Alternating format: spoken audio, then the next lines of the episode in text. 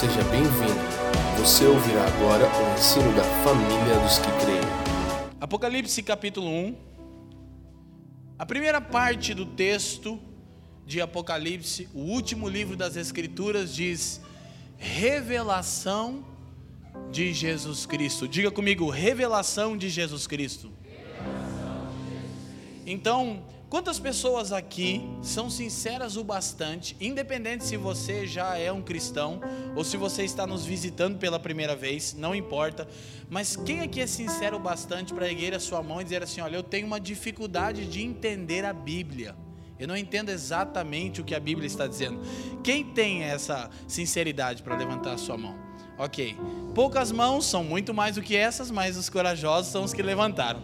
Alguns que já estão em Cristo, outros que estão iniciando sua caminhada. Então, se nós precisássemos resumir todas as Escrituras em um único versículo, o primeiro versículo do último livro das Escrituras, o livro de Apocalipse, que traduzido significa revelação, diz qual é toda a história bíblica, qual é o objetivo do texto sagrado. Do que tratam esse texto? Esse texto sagrado não trata majoritariamente sobre dogmas, sobre leis humanas, sobre formas de vestir. Esse texto sagrado não trata sobre isso. Esse texto sagrado trata a respeito da revelação de Deus aos homens, que é Cristo. As Escrituras, elas são a história do desejo de Deus se dar a conhecer aos homens. E quando Deus materializou tal vontade, essa vontade é seu filho. Quem é Jesus Cristo? A revelação de Deus aos homens. Ele é tudo o que de Deus podemos ter, como nós cantamos.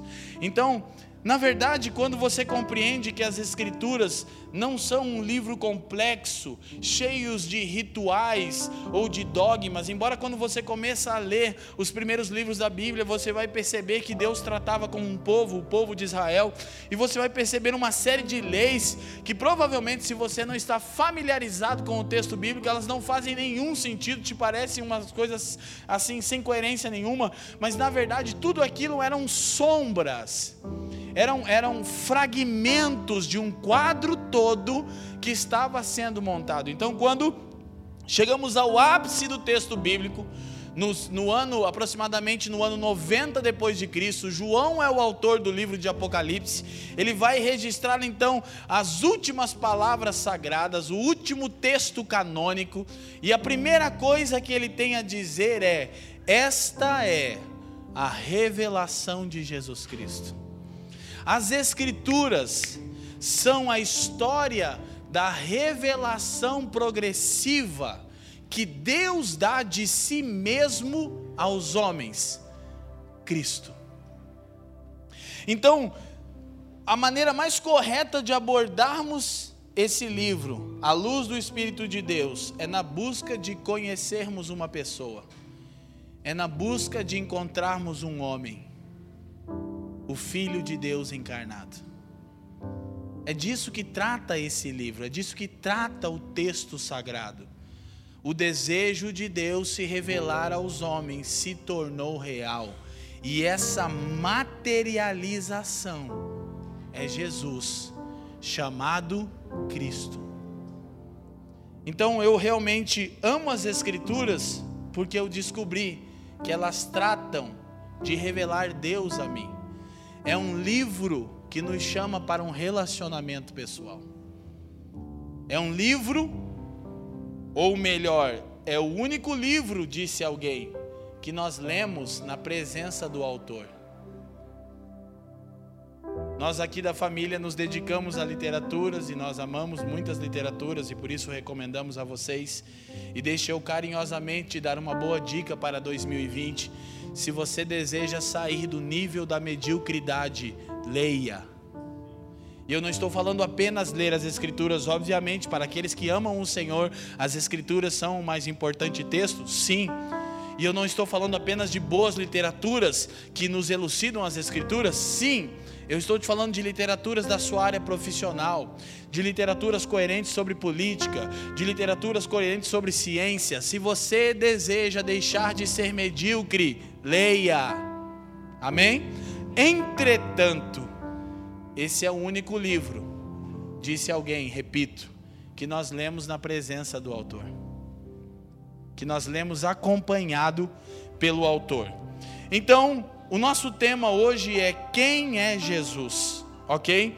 Quando nós olhamos para as Escrituras, e não vamos hoje, assim, olhar tantos textos bíblicos, embora vamos usar a projeção para facilitar o entendimento com bastante frequência hoje. Quando nós olhamos para as Escrituras, nós descobrimos uma coisa: Cristo é o anseio de todos os santos da Bíblia. Quando nós olhamos para Abraão, quando olhamos para Moisés, quando olhamos para Davi, os patriarcas da nação de Israel, nós descobrimos que todos eles tinham o mesmo anseio: conhecer a Cristo. As Escrituras dizem em João que Abraão desejou, almejou, anelou ver o dia de Cristo, viu e se regozijou.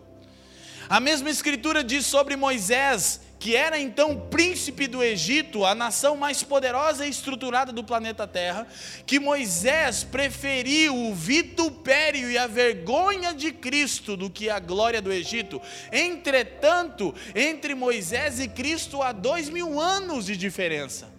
Mas ele recebeu uma revelação de que Deus encarnaria. E ele achou mais coerente padecer e ser exposto à vergonha do que ser um príncipe na nação mais poderosa do planeta Terra. São homens de revelação. Quando olhamos Davi, Davi disse: Uma coisa eu quero, eu quero contemplar o Senhor. Quantos salmos são salmos messiânicos? Na verdade, boa parte dos salmos de Davi revelam o desejo que Davi tinha de conhecer a Cristo. Quando nós olhamos para os profetas da primeira aliança, o próprio apóstolo Pedro vai dizer que todos eles indagavam ao Senhor de quando aquilo que eles profetizavam se tornaria real. Quando aquilo se tornaria é, é, é, palpável, tangível, eles almejavam por Cristo. Quando você entra na nova aliança, naquilo que nós chamamos de Novo Testamento, você que tem um pouquinho mais de familiaridade com o texto bíblico vai lembrar de homens como Simeão, Diz a história que era um ancião que todos os dias no templo orava, esperando o aparecimento do Messias de Deus, do Cristo de Deus. E Simeão, quando recebe o menino na sua mão, nas suas mãos, já bem velhinho, ele diz: Senhor, despede em paz o teu servo. Ele diz: Os meus olhos viram a salvação. Ele almejou viver, não até o dia em que ele tivesse sucesso, mas até o dia em que ele conhecesse a Cristo. O que dizer também da profetisa Ana, que o texto do Novo Testamento vai dizer que ela também labutava no templo, esperando a manifestação. O que dizer do texto? Lembrei-me, quando estava refletindo sobre isso, do Denis e de uma canção de David Keelan, que nós cantávamos muito. O que dizer do texto do maior de todos os apóstolos, Paulo, Filipenses capítulo 3, versículo 8. Paulo diz: Deveras considero todas as coisas como perca para que possa ganhar a excelência do conhecimento de Cristo Jesus. E quando olhamos por todos os apóstolos e todos os santos também do Novo Testamento, há um único desejo: conhecer a Cristo e ser achado nele. Então, todas as Escrituras vão mostrar sobre isso. E nós já tivemos uma palavra, duas foram as palavras quando nós falamos sobre os quatro fundamentos do Novo Testamento. Quem lembra aí? Levanta a mão e diz sim. Então, nós falamos muito sobre a revelação de Cristo e eu hoje queria trazer, na verdade é fácil, né? Porque tem tantas coisas, as escrituras são, cada página das escrituras são sobre Cristo, porque Cristo é a revelação que Deus dá de si mesmo aos homens. Então eu fiquei procurando outros textos e para que a gente possa entender. A primeira pergunta então que nós levantamos é: quem é Cristo? Quem é Jesus? E o texto de Colossenses capítulo 1, nós vamos usar a versão a mensagem intencionalmente. A, a Bíblia a mensagem do Eugene Peterson é uma Bíblia contemporânea e dramatizada. É uma linguagem assim para você ler quando você está de folga. Não é a sua melhor Bíblia de. Não é, de fato, não é. Eu, como pastor, não cometerei tal erro. Não é uma Bíblia para você ter como a Bíblia que você lê de estudo. Ele mesmo diz isso na introdução dela. Se você tem já leu o prefácio, porque eu já li, ele diz: Olha, eu não estou querendo substituir a Bíblia tradicional. E o Gene Peterson é um importante pastor que ele pegou a linguagem bíblica e colocou no dia a dia de Manhattan, de Nova York. Assim, é muito legal e ela é muito útil para isso. Então eu escolhi alguns textos. Se você não consegue visualizar, preste atenção. Esse é o texto de Colossenses capítulo 1, é, versículo 15 em diante. Quando olhamos para o Filho, vemos o Deus invisível. Olhamos para o Filho e vemos o propósito original de Deus em toda a criação. Pois tudo, absolutamente tudo, acima e abaixo, visível e invisível, e todas as hierarquias dos anjos, tudo começou nele e nele encontra propósito. Ele estava lá antes que tudo viesse à existência. E ele tudo mantém até o presente momento. E no que diz respeito à igreja, ele a organiza e mantém unida. Assim como a cabeça dirige o corpo. Ele foi supremo no princípio e, abrindo a vitória da ressurreição, será supremo no fim do princípio ao fim, Ele está lá, elevado acima de tudo e de todos. Ele é tão sublime que tudo que é de Deus encontra um lugar apropriado nele, sem nenhum conflito. Além disso, todas as peças quebradas e descolocadas do universo, pessoas e coisas, animais e átomos estão agora concertados em vibrante harmonia, tudo por causa da sua morte, de seu sangue derramado na cruz. Quem é Jesus? Ele é tudo o que esse texto diz. Resumidamente, ele tem a primazia, ele é o primeiro. Deixa eu te dizer uma coisa: Jesus não foi um vendedor de uma religião, ele é a revelação de Deus aos homens. Ele estava lá antes de tudo. Ele é tudo o que de Deus podemos ter, e quando Deus decidiu se revelar aos homens, Ele deu o seu filho. Amém? E nessa época natalina, isso é realmente maravilhoso para pensarmos. Então, Cristo é Deus encarnado e acessível. A coisa maravilhosa é que o texto, tornemos novamente a essa menção, por favor. Olha como o texto começa dizendo: Quando olhamos para o Filho, vemos o Deus invisível. Isso é quase incongruente se fosse apenas uma interpretação de texto. Porque Deus é invisível, mas tudo aquilo que de Deus se pode ver estava em Jesus. Amém? E Jesus é a revelação de Deus. Agora, a grande questão que se levanta então é: Jesus é Deus encarnado, e não apenas Deus encarnado, é Deus encarnado e acessível aos homens. Não, não, não, não por um, não sem razão, Cristo andava no meio de pecadores. Não sem razão, Jesus se relacionava e amava as pessoas. Escute, ele não apenas amava as pessoas num aspecto genérico, como aquele que ama a criação de Deus e de fato ama, mas as Escrituras vão mostrar os sentimentos de Jesus pelos seus discípulos, pelos seus amigos. Como quando Lázaro morre, ele recebe a notícia, as Escrituras dizem em João 11:35, Jesus. Ah, isso aí todo mundo decorou, né? Jesus chorou e o texto diz porque ele amava Lázaro. Ele tinha prazer em estar na casa de Marta e Maria, de estar com seus amigos. Então, ele é Deus encarnado e acessível a todos nós. Jesus é o primogênito de toda a criação. A questão é como conhecê-lo. Se você crê, Leandro, eu creio que Jesus é a encarnação de Deus, eu creio que Jesus é a revelação progressiva que Deus dá de si mesmo aos homens. Mas como conhecê-lo? Há duas maneiras centrais pelas quais nós conhecemos o Senhor. Primeiro, pelo Espírito.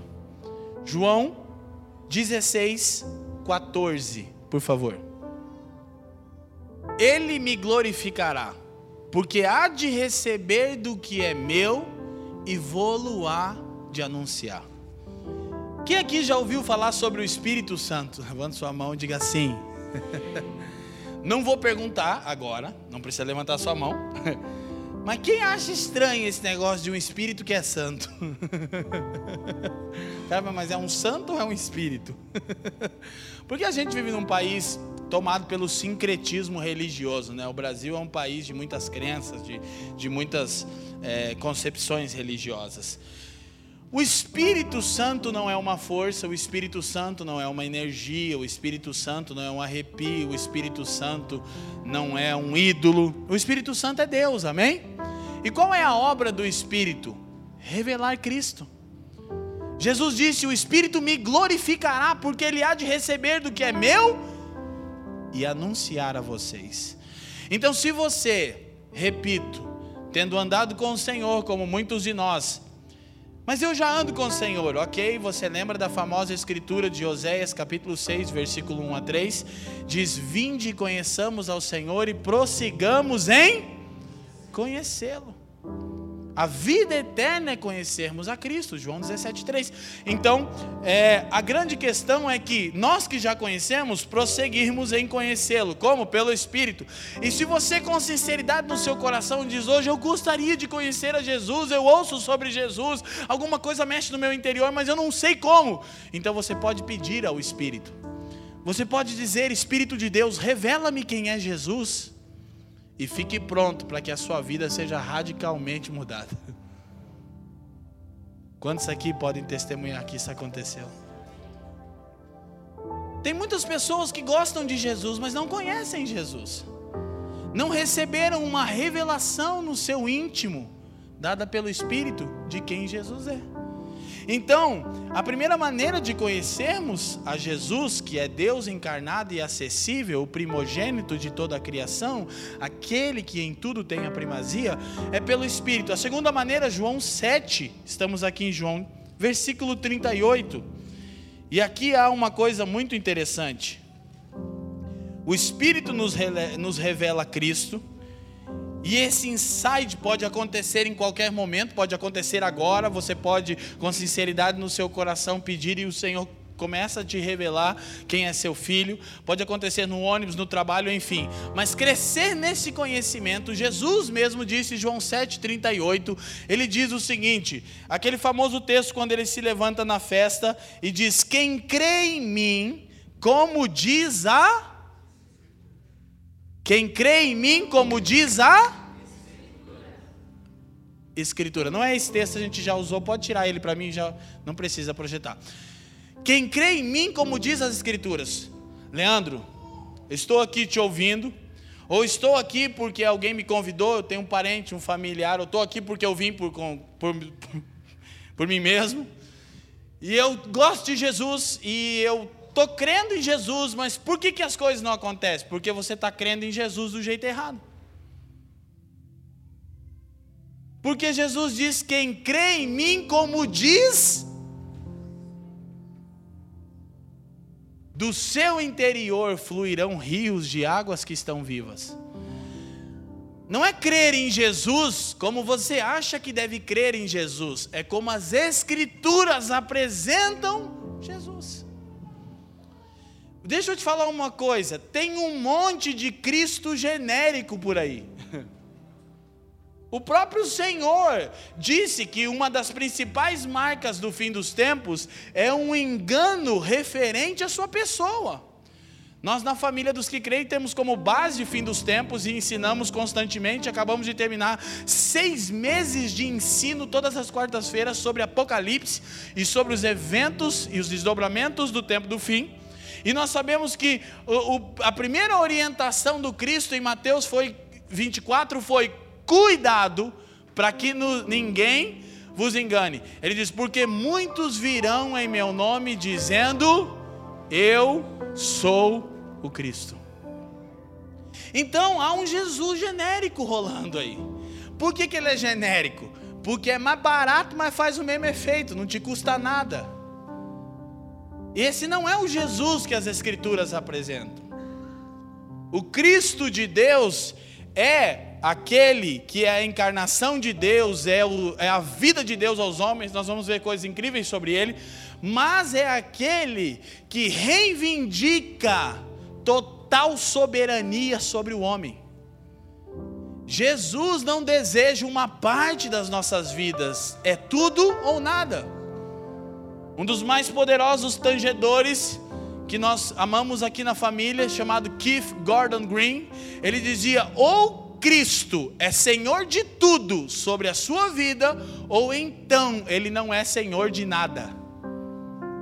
Jesus é zeloso. Então, como conhecemos a Cristo? Como conhecemos a Jesus? Pelo Espírito, através das Escrituras.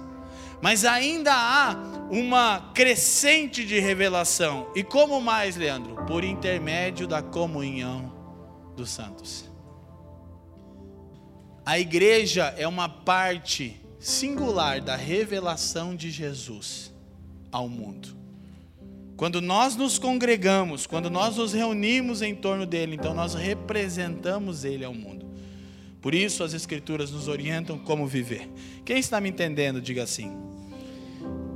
Então a maneira de conhecermos ao Senhor é essa: pelo Espírito, através das Escrituras. Há sete fatos que as Escrituras revelam sobre Jesus. Vamos observar aqui.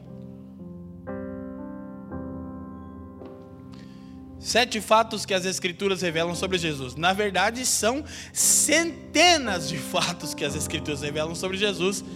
Eu escolhi para essa noite especial aqueles que eu julgo mais importantes. Jesus nasceu em um corpo físico, ok? Jesus veio em carne. Jesus não era um espírito evoluído. Não é o que as Escrituras dizem, mas eu creio em Deus e eu amo Jesus e eu não estou experimentando crescimento de revelação e não vejo mudança singular. Você crê em Jesus do seu jeito e não como as Escrituras dizem. Muita gente usa Jesus para levantar religiões a fim de drenar os homens para si. Por quê? Porque Jesus é um cara legal. Ninguém tem um problema com Jesus. Boa, boa parte das pessoas tem problema com Deus, acham Deus muito injusto, né? E por que, que as pessoas acham Deus injusto? Porque elas não entendem que o Jesus que elas gostam é a revelação de Deus aos homens.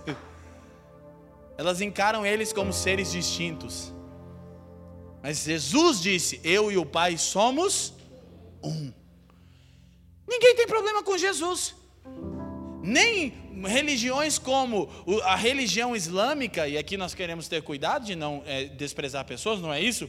Mas o islamismo se levanta fortemente contra o judaísmo, que é o pai do cristianismo, e por sua vez contra o cristianismo. Mas até o islamismo gosta de Jesus. Jesus tem um lugar no mundo islâmico. Quem que ele era? Um profeta bom, um cara querido que deu boas instruções de vida.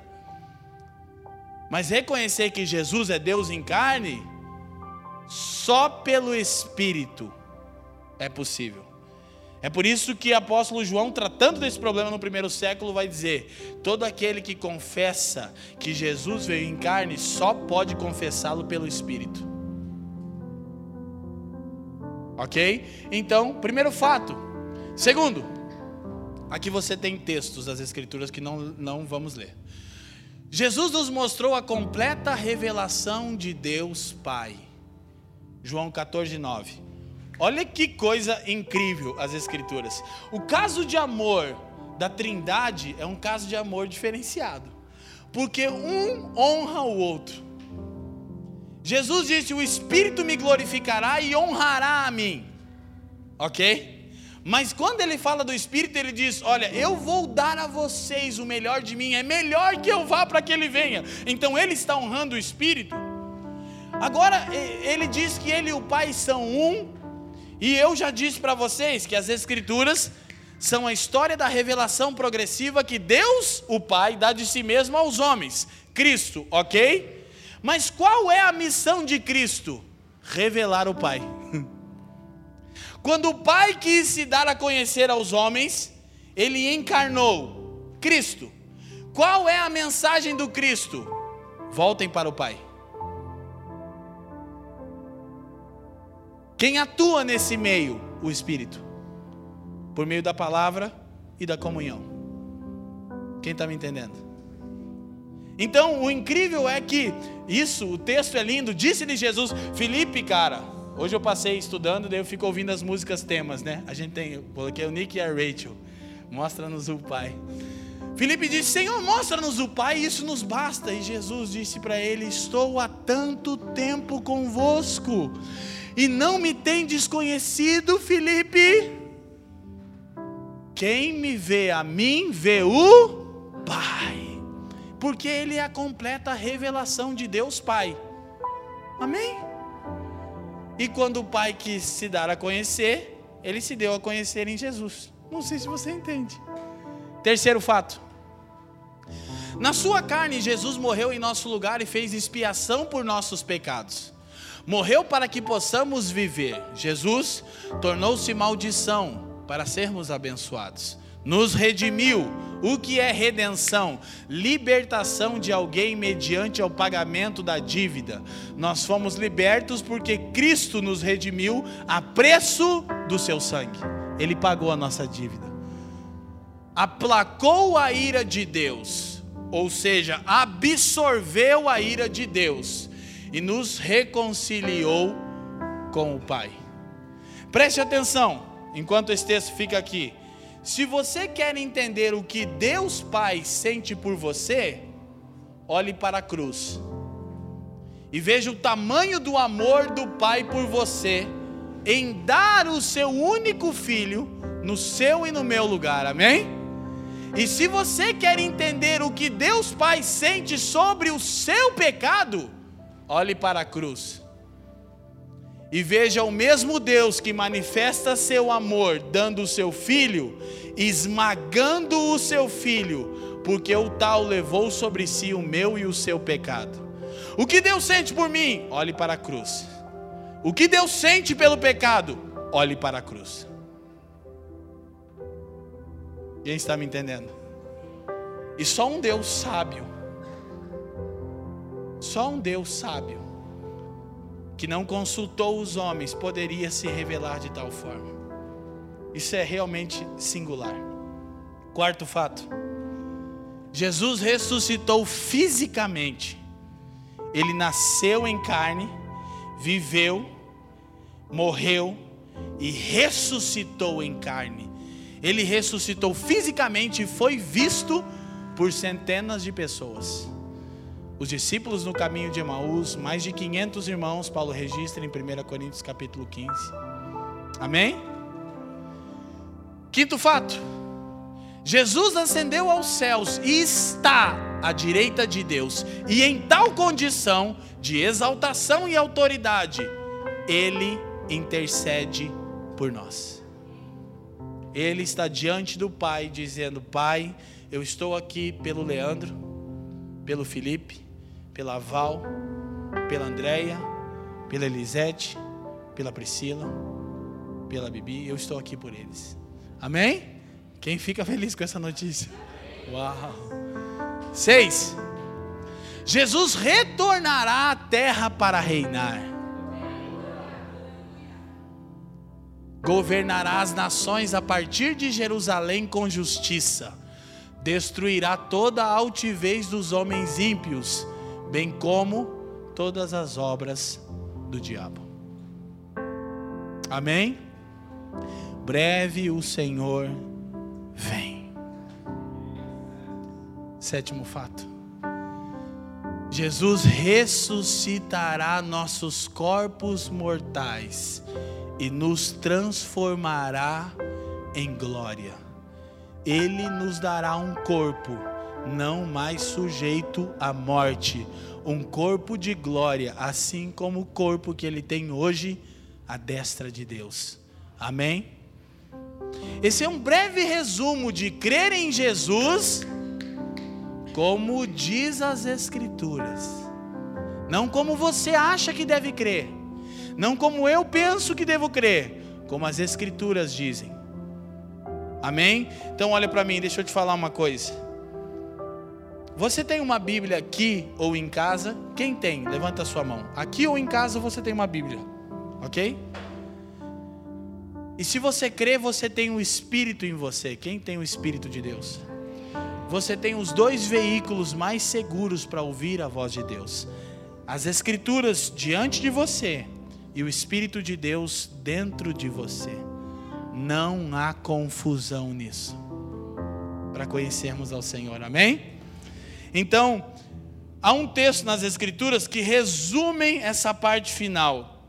É o que foi dito pelo profeta Isaías no capítulo 9. De novo, nós vamos usar a versão de Eugene Peterson. As botas dos soldados invasores, Isaías capítulo 9, versículos 5 a 7. As botas dos soldados invasores e os uniformes encharcados de sangue inocente serão empilhados e queimados, e a fogueira permanecerá acesa vários dias, porque um filho nasceu para o nosso bem, um filho foi dado de presente a nós. Ele vai assumir o governo do mundo. Seu nome será Conselheiro Maravilhoso, Deus Forte, Pai Eterno, Príncipe de bênção plena. A autoridade de seu governo vai se expandir e não haverá limites para a restauração que ele irá promover. Quem crê em mim, como diz as Escrituras. Os profetas falavam a respeito da revelação do Cristo de Deus. Isto posto, uma outra questão que nós levantamos é: ok, é lindo isso que os cristãos falam a respeito da pessoa de Jesus. Que relevância isso tem para mim? Tem que as Escrituras não apenas revelam Deus no seu Filho, as Escrituras mostram a sua e a minha condição sem Cristo.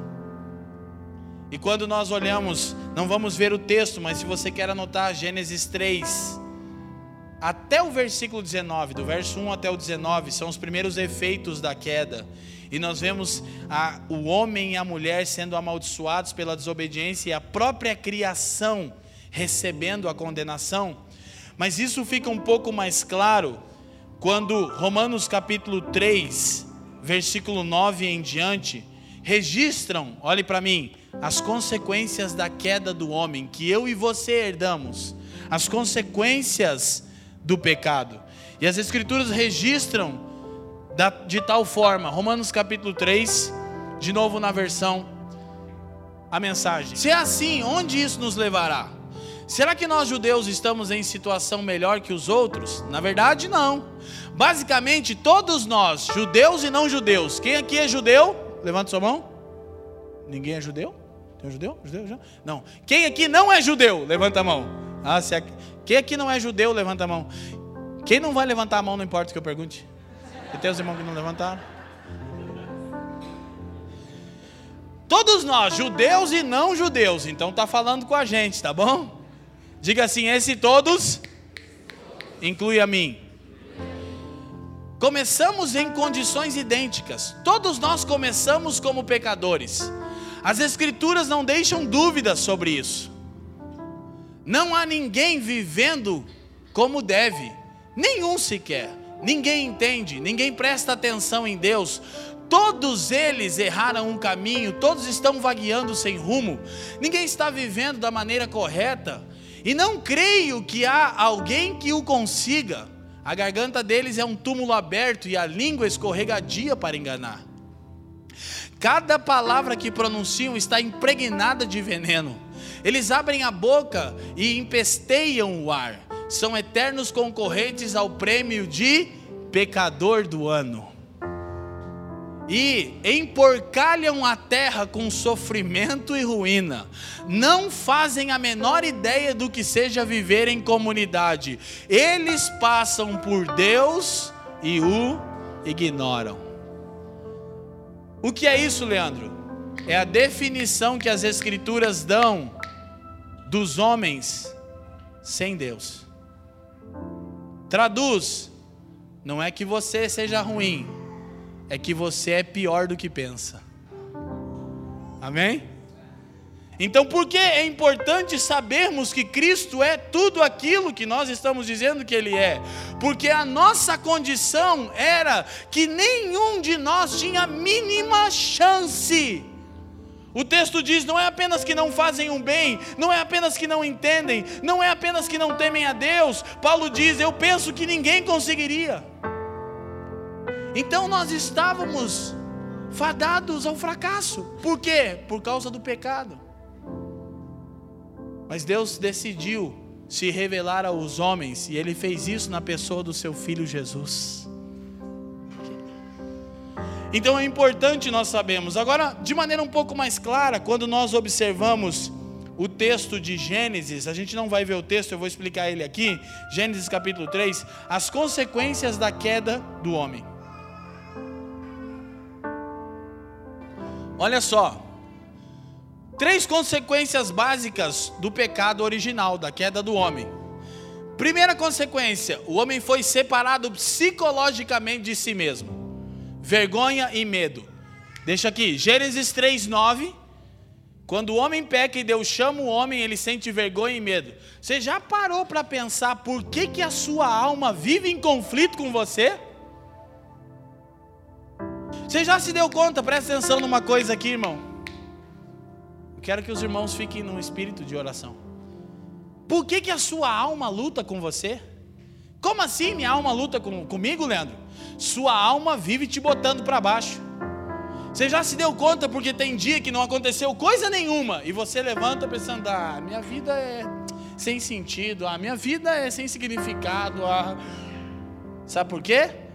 Porque o homem é um ser integral, mas o pecado, a desobediência a Deus, trouxe o primeiro efeito: o homem foi separado da sua psique, da sua alma.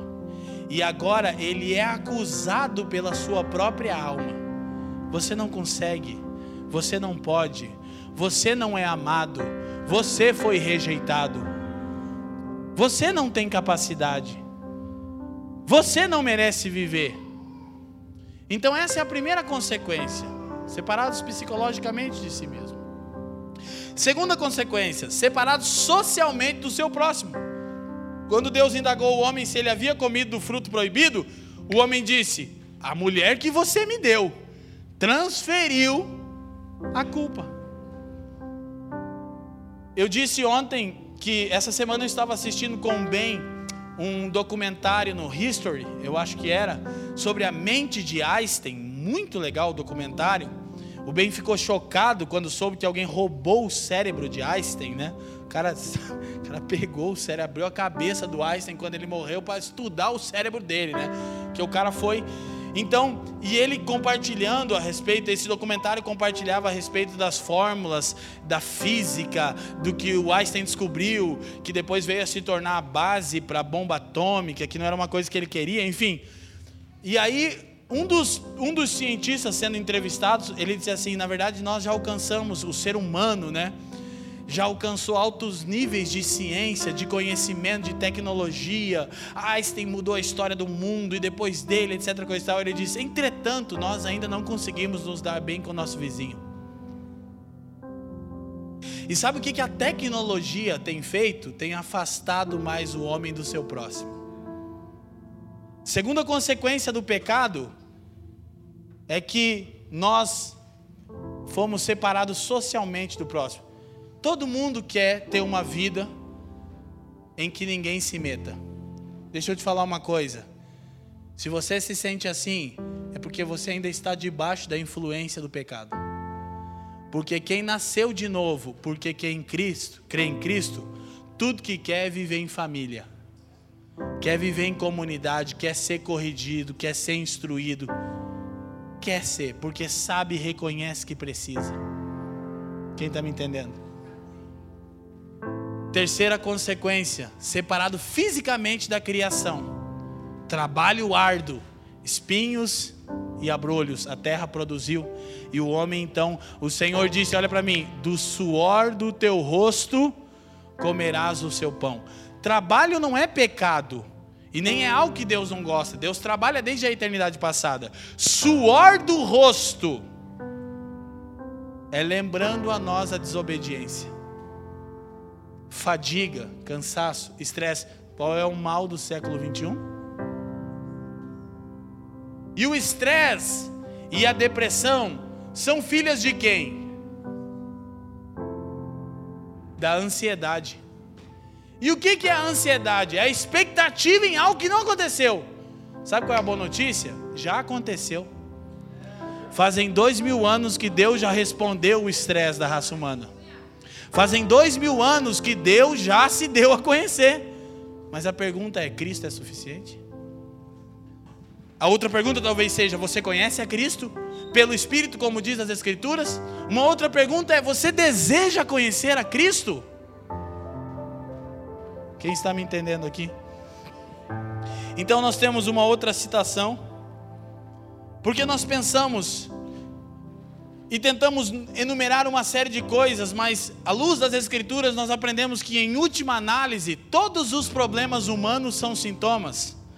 Os problemas psicológicos, os problemas sociais, os problemas biológicos e, e, e, a destruição de toda a criação, irmão, as nações ficam se reunindo para falar da camada de ozônio. O homem sem Deus, o homem que diz ser inteligente, é tão burro que está destruindo sua casa.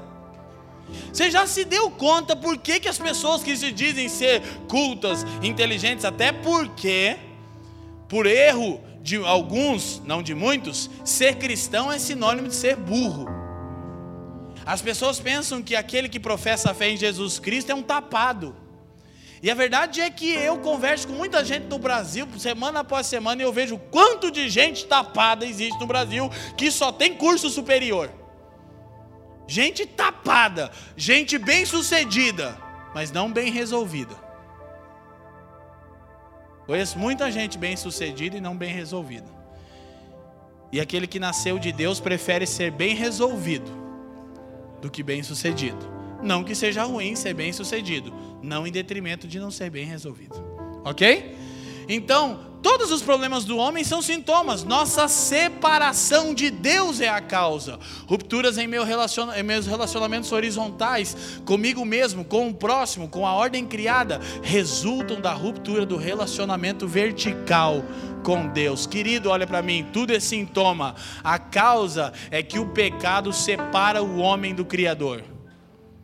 Entretanto, a boa nova é que Deus enviou seu Filho para que todo aquele que nele crê não pereça, mas tenha a vida eterna. Nele crê, como diz as Escrituras. Deixa eu te falar de todo o coração, olha aqui para mim. Jesus não é seu servo, ele é seu Senhor. Não se aproxime de Jesus como quem se aproxima de um servo Aproxime-se de Jesus como quem se aproxima do Senhor dos céus e da terra. Jesus não está à sua disposição para te enriquecer e te dar um namorado, um marido ou uma esposa. E para que você troque de carro em 2020. Jesus é o soberano, Jesus é a encarnação de Deus, Ele é o Senhor dos senhores e o Rei dos reis, que nos abençoa por sobremaneira mas não chegamos a Ele por causa disso. Chegamos a Ele por uma única razão, porque o Pai nos amou e nós cremos nisso e nos entregamos, amém? Porque ninguém aqui quer ser burro o suficiente para negar o Filho de Deus. Paulo diz que se os poderosos desse século conhecessem a Cristo, não o teriam crucificado. Jesus foi crucificado em um, em um tempo em que o pensamento grego e as filosofias pipocavam no mundo. E Paulo diz: todos ignorantes, todos sábios a seus próprios olhos, crucificaram o Deus que se encarnou. Aí Paulo diz então: adoraram a criatura e não o Criador que é bendito eternamente. Você quer ser um cara inteligente? Creia em Jesus Cristo. E tem algo que eu quero ver com vocês um pouco mais adiante. Uma outra citação a respeito dessa encarnação de Ellen Hood, um dos líderes da Casa Internacional de Oração.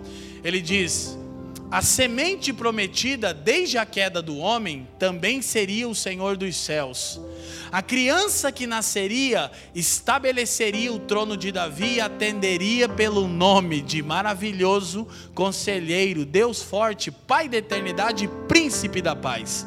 O mais espantoso é que Deus não somente viria à humanidade em forma de homem, mas serviria as nações, dando a sua vida como oferta pelo pecado.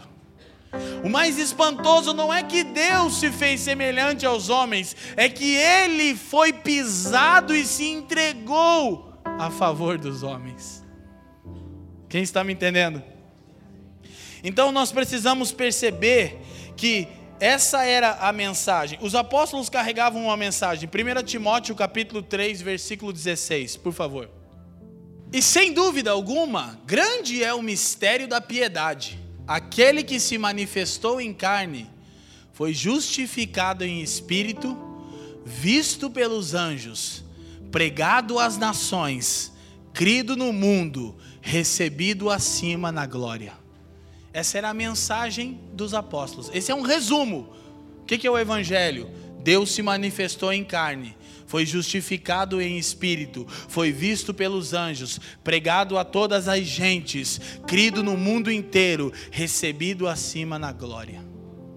Amém? Esse é um resumo da mensagem dos apóstolos. Então nós temos mais uma citação de Ellen Hood sobre a mensagem dos apóstolos, o que isso causou nos apóstolos de Deus. Eu já disse aqui, salvo, deixa eu lembrar de novo. Pode pode pôr ali. Eu disse aqui uma vez que é injusto no mundo da filosofia, Paulo de Tarso não estar ao lado de pensadores como Sócrates, Platão, Sêneca, e só não está porque ele é um cristão, porque Paulo foi um dos maiores pensadores da existência do homem, e eu não vi, eu não vi homem algum falar como Paulo sobre a existência do homem e o seu sentido de ser mas porque Paulo é um seguidor do Cordeiro de Deus, de um homem de dores. Ele não está ao lado daqueles que recebem títulos de sábios. E não, eu não desprezo a contribuição desses homens. Eu sou uma poeira na história,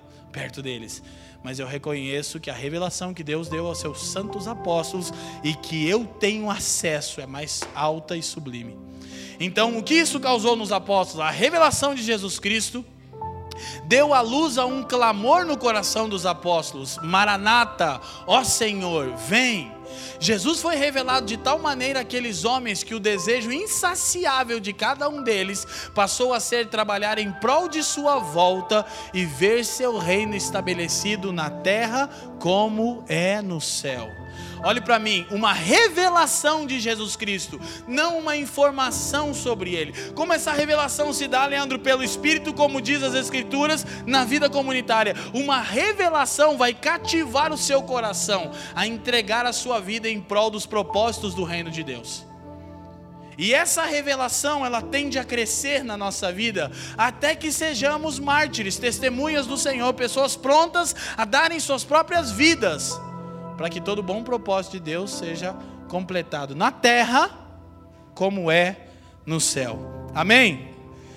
Outra coisa que eu quero ver com vocês, e a gente está caminhando para a reta final, essas são umas citações um pouco maiores, a respeito primeiro da singularidade de Cristo, como um ser único. E meditando e estudando sobre isso, eu sei que eu poderia falar aquilo que o Senhor representa para mim, eu acho que isso teria uma valia, né? Que cada um de nós poderia compartilhar isso.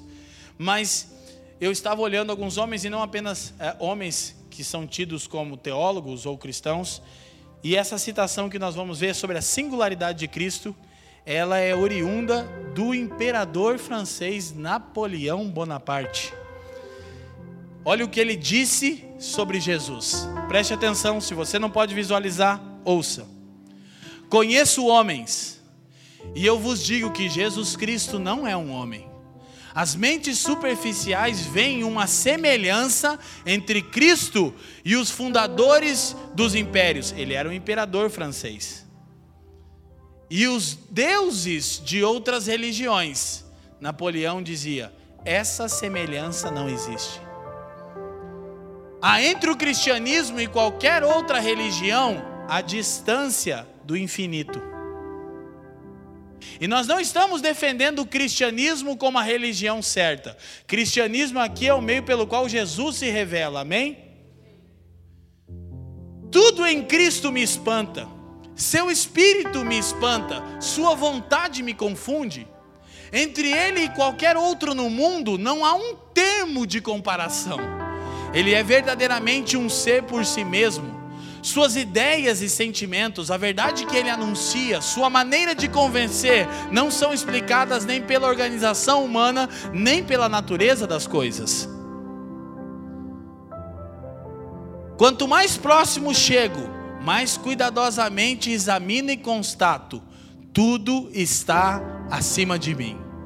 Tudo permanece grande e de uma grandeza que domina.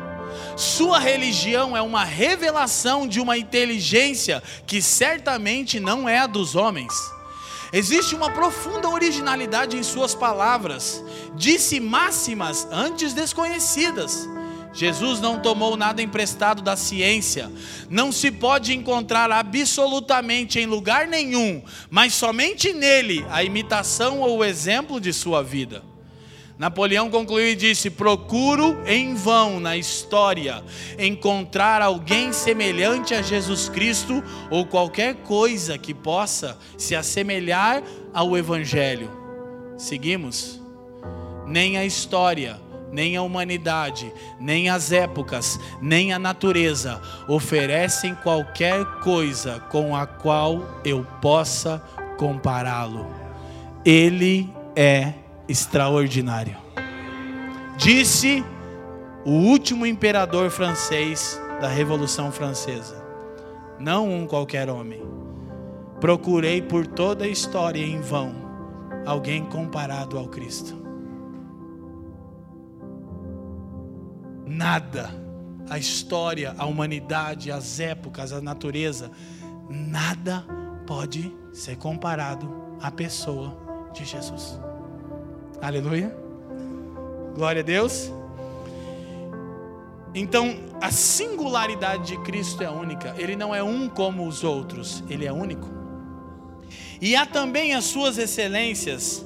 Tais citações nós vimos em uma palavra de Jonathan Edwards, e eu até justifiquei com Faf, com Leandro que eu fiquei pensando em reduzir as citações, mas eu li e não conseguia tirar nenhuma. Eu disse, cara, isso é muito incrível. Jonathan Edwards foi um poderoso pregador do século XVII que influenciou a Europa e trouxe reformas importantíssimas para que o continente europeu se tornasse o que é. Ele não é um qualquer, ele foi um homem de sabedoria.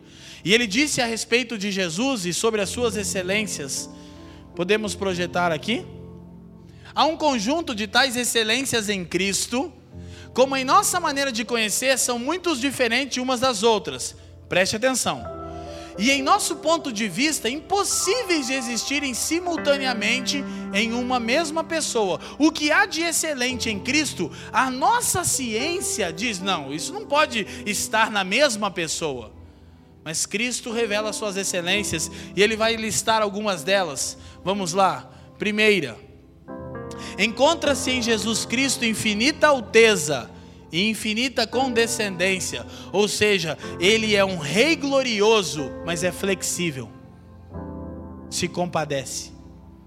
Dois, encontra-se em Jesus Cristo a infinita justiça, ele é justo e reto, e infinita graça, ele é misericordioso. Três, na pessoa de Cristo reúnem-se infinita glória e a mais profunda humildade. Ele é o mais glorioso dentre todos e é o mais humilde. Aleluia. Na pessoa de Cristo encontram-se majestade infinita e mansidão transcendente. Ele é tão majestoso e glorioso como o rei forte, mas é tão manso que transcende o nosso entendimento. Encontram-se na pessoa de Cristo a mais profunda reverência para com Deus e igualdade com Deus. 6. Há conjugados na pessoa de Cristo infinito mérito e grandiosa paciência sobre os seus sofrimentos. Na pessoa de Cristo estão conjugados um espírito superior de obediência e sujeição, com supremo, do, supremo domínio sobre o céu e a terra. Ele é, ele é singularmente obediente e sujeito, tanto como é o supremo governante do céu e da terra. 8. Na pessoa de Cristo estão reunidas a absoluta soberania e a perfeita resignação, que é submissão à vontade de alguém ou ao propósito. Ele é soberano, entretanto se fez servo para servir o propósito de seu Pai. Quem está me entendendo? Em Cristo reúne-se a autossuficiência e uma inteira esperança e confiança em Deus. O que é outro conjunto peculiar à pessoa de Cristo? Cristo esteve na mais, no mais alto grau de sua humilhação, cruz, e ainda pela qual acima de todas as outras coisas, sua divina glória aparece. Quando os homens o julgavam um fracassado, Deus expunha os seus inimigos à vergonha, diz Colossenses 2, 14 e 15. Ele nunca, ouça isso, em qualquer ato, ofereceu uma tão grande manifestação de amor a Deus ao dar a sua vida, e ainda assim nunca manifestou tanto o seu amor por aqueles que eram inimigos de Deus como neste ato. No mesmo ato ele manifestou grande amor a Deus, quando deu a sua vida pelos seus propósitos, e grande amor àqueles que eram inimigos de Deus. Eu e você.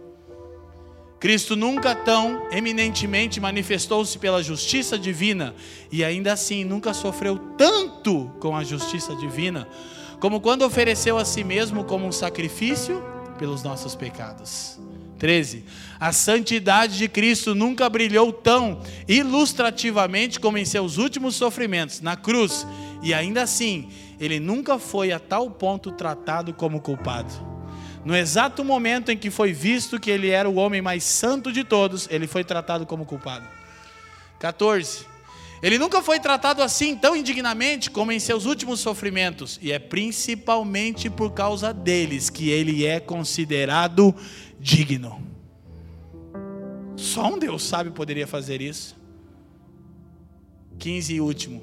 Foi nos últimos sofrimentos de Cristo, acima de tudo, que ele foi entregue ao poder dos seus inimigos, e ainda por esses, acima de tudo, ele obteve a vitória sobre os seus inimigos. Jonathan Edwards. Sabe que é verdade? Que se nós parássemos para refletir em cada uma dessas 15 excelências, nós veríamos como isso não se encaixa na ciência humana. Porque ele é tão singular quanto é excelente. Lucas capítulo 2, versículo 8 em diante, para a gente chegar na nossa conclusão. Quantos estão me entendendo nessa noite?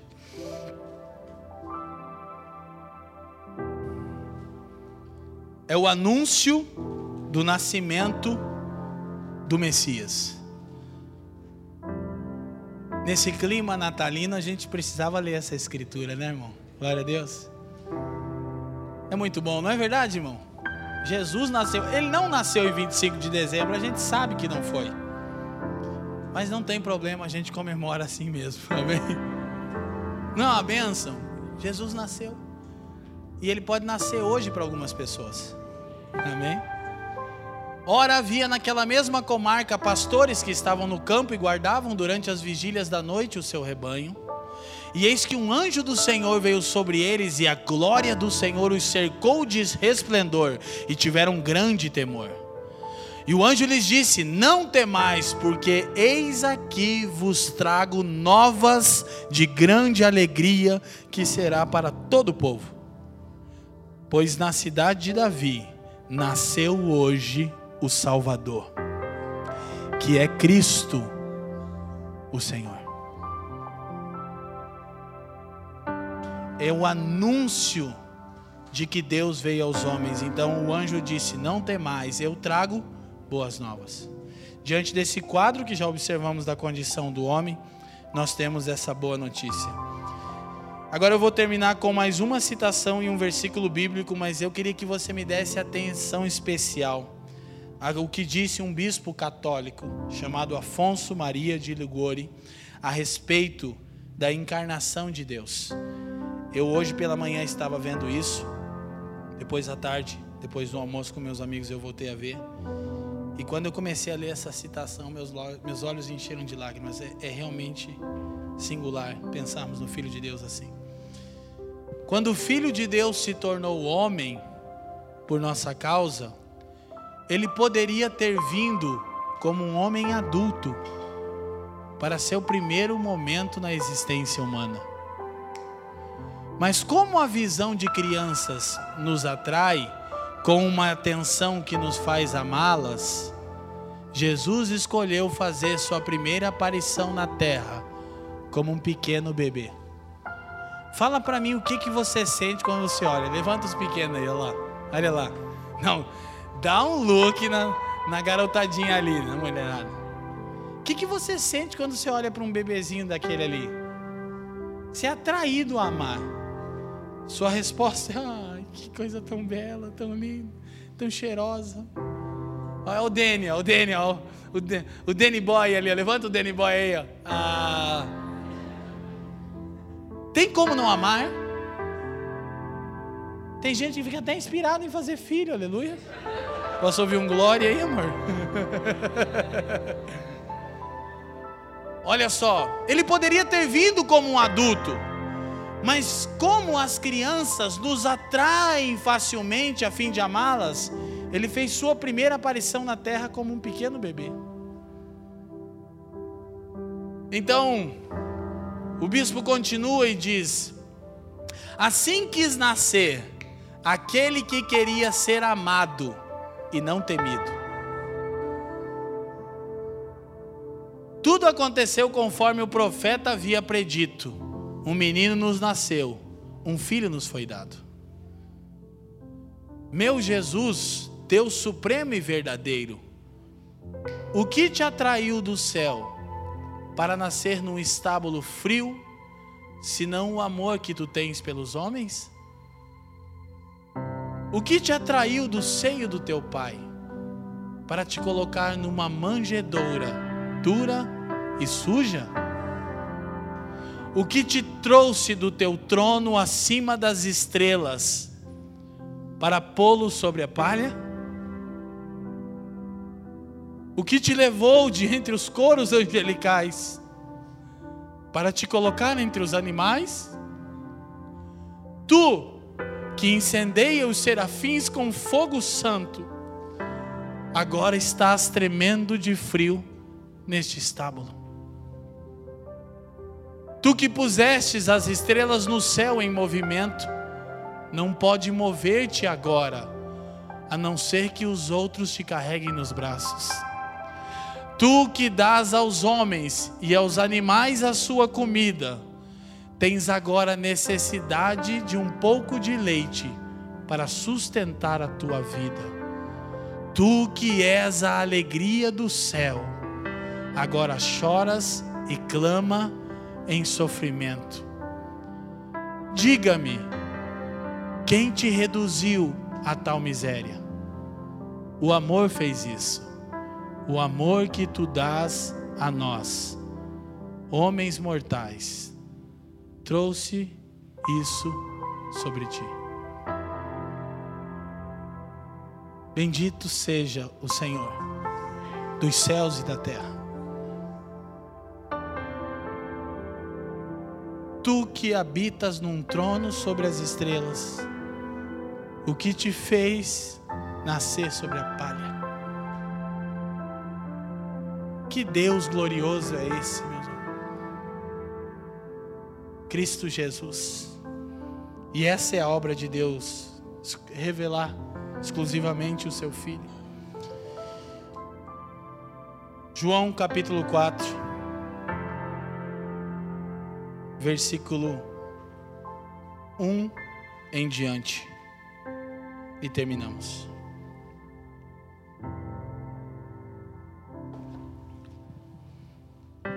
Diga comigo, Cristo, a provisão divina.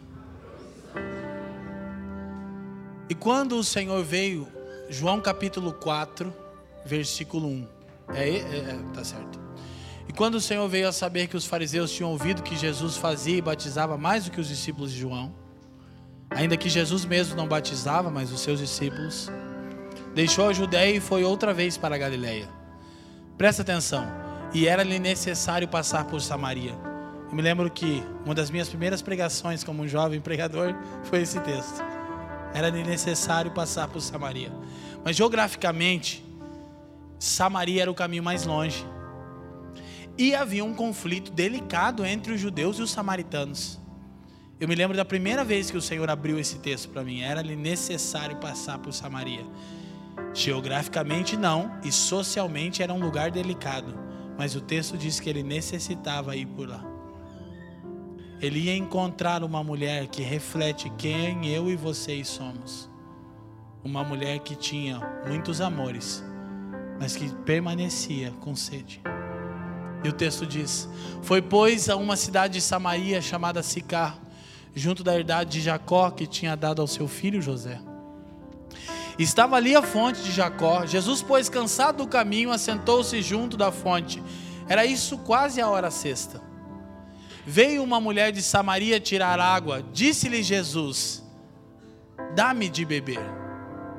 Porque os seus discípulos tinham ido à cidade comprar comida. Disse-lhe, pois, a mulher samaritana: Como, sendo tu judeus, me pede, me pedes de beber a mim, que sou mulher samaritana? porque os judeus não se comunicam com os samaritanos. 10.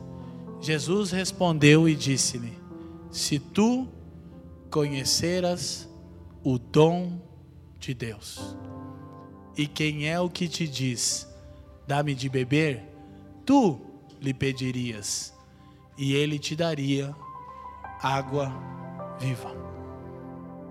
Quando nós propomos encerrar nossos encontros desse ano com esse tema, eu falei, Senhor, temos muita informação bíblica, mas eu quero que você me dê uma palavra rema para esse dia, que resuma quem é Jesus. E prontamente o Senhor me disse: É o meu dom aos homens.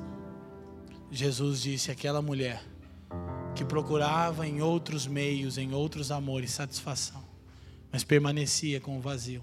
Ele disse: Ah, se você conhecesse o dom de Deus. A versão a mensagem diz: Ah, se você conhecesse a generosidade de Deus. Quem é Jesus? O dom de Deus, o presente de Deus, a provisão de Deus. Para quê? Para os nossos problemas psicológicos, sociais, criacionais. É o dom de Deus. Mas as Escrituras dizem: se cremos nele, como elas o apresentam, pelo Espírito, então nós teremos vida e vida em abundância. Amém? Obrigado por nos ouvir. Para mais informações, visite famíliadosquecreem.com.